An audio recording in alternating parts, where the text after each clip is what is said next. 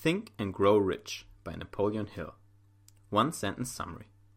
Think and Grow Rich is a curation of the 13 most common habits of wealthy and successful people, distilled from studying over 500 individuals over the course of 20 years. My favorite quote from the author is The starting point of all achievement is desire. Keep this constantly in mind. Weak desire brings weak results, just as a small fire makes a small amount of heat. Napoleon Hill. If The Intelligent Investor by Benjamin Graham is the Bible for investing, then this is the Bible for successful people in general. It'll also make you rich, but not necessarily by picking stocks. Published in 1937 by Napoleon Hill, this book has sold 70 million copies to date. Yup, nothing beats the power of starting early. To contrast that, the last Harry Potter book has sold 50 million copies. Pretty impressive, huh?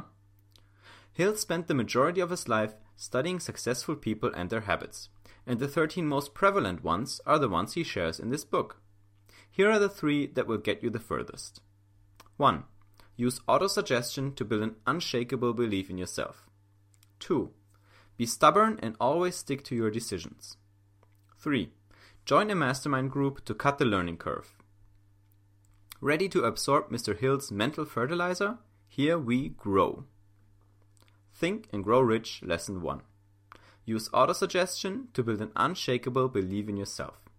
This answers the question How can I build my confidence? Autosuggestion is a psychological technique developed in the early 20th century.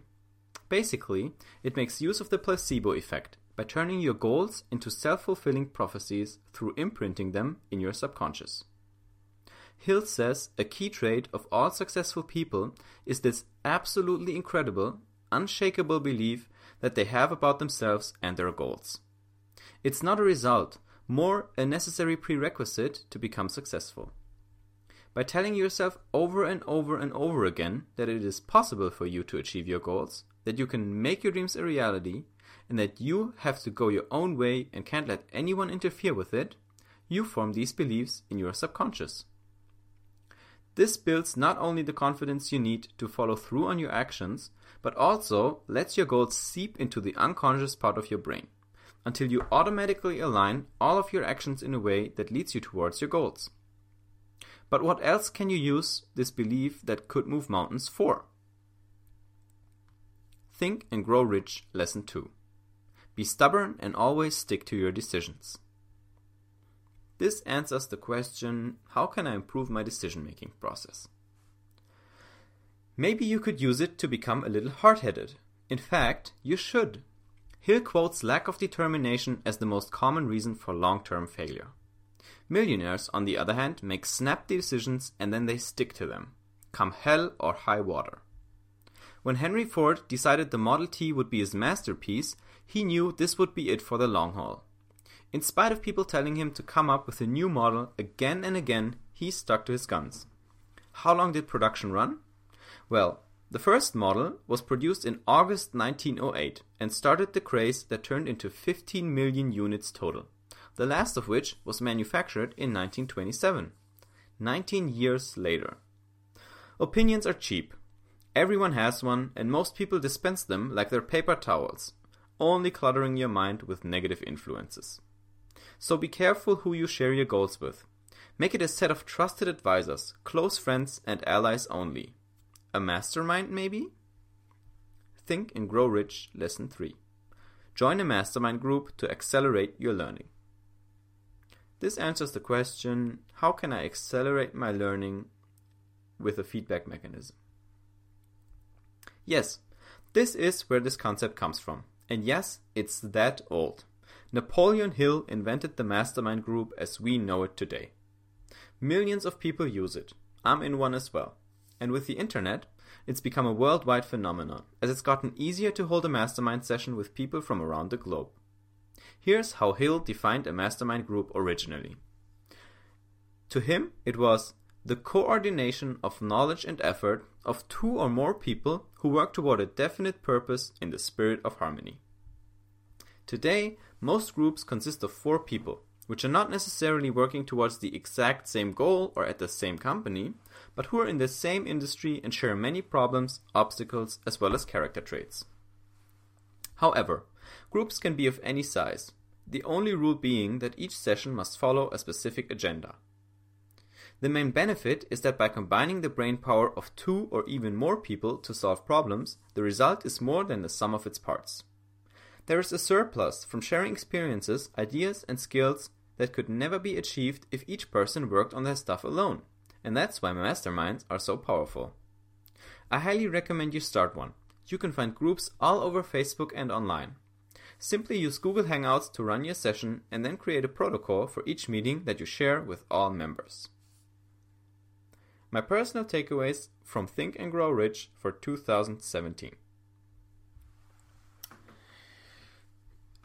Specifically, since this book is super old but has one concept in it that is super relevant today and very popular and is gaining more and more attention and attraction, um, especially in recent years. I really would like to expand on that and share my personal experience about that. And that is, of course, the mastermind group. Now, the mastermind group uh, is it's probably in I imagine in Napoleon Hill's day it was the equivalent of do you know these uh, have you heard of these gentlemen clubs? These um, yeah well, clubs gentlemen would go to and like have cigars drink whiskey but not only that but also read and exchange ideas and share. I think that's probably where that whole thing started developing. And napoleon hill's idea of it is that it's a little more focused towards work not just a general exchange of knowledge, but a, a more focused approach to that. And the way you can implement it, and the way I have been in one for, hmm, I think two years now. Wow. Um, the way you can implement it, I suggest, is this. Uh, I would suggest you get four people together in total. Uh, I would suggest you form a Slack chat so you go to slack.com, set up a new chat room, it's completely free, invite all the members. So that way you have a channel where you can all communicate about different things and in between the sessions.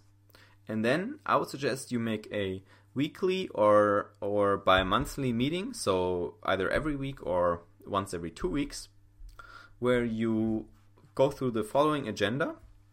First, you spend 5 minutes on where each other, where you all share uh, whether you accomplish your goals from the last week, and you will set those at the end of the session, so there will be something to tie that to the last session. Then you can take another five minutes to share a win of the week, so a success everyone has had, so everyone's in a good mood and uh, ready to go. And then usually there's a hot seat section where one of the members uh, sort of uh, is into is in the hot seat, and that member then shares two things or answers two questions. One, what's working? And two, what's not working? So first the person shares, okay, this I'm doing well, this is good, da da da. And then the person shares, here's what I'm having problems with, here's an obstacle I came across this week, and so on. And then the other members try to help who's in the hot seat with uh, the problems that this member has. Uh, that section is usually the biggest part, and if you make the meetings an hour, that's probably going to take 40 minutes.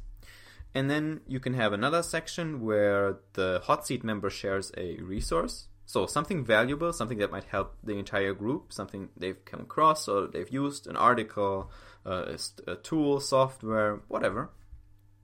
And then you can have another five minutes or so to wrap up, and everyone states their goals for the next week. What milestone do they want to accomplish?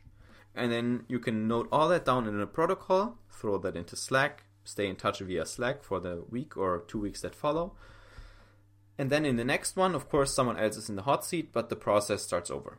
So that's the exact structure I've been using, yeah, for two years. Um, we've had a switch of two people in the group recently, and it's been great. It's been such a helpful feed- feedback mechanism. I can't tell you how many times I've pivoted, changed things, improved things, launched things, and so on, all because of my mastermind group. It's really a much bigger deal than even I think because in retrospect it's like oh I'm hanging out with my friends and we're talking but that's it's it's so much more than that so I highly recommend uh, it's been a very big factor of think everything I have done. Uh, whether you would call that successful or not, I don't know, but uh, I can highly recommend it. The feedback is super valuable. So if you have some friends or know some people who want to start something like you do, then approach them, ask them, hey, do you want to do a mastermind? And I really hope this mechanism helps you achieve your goals.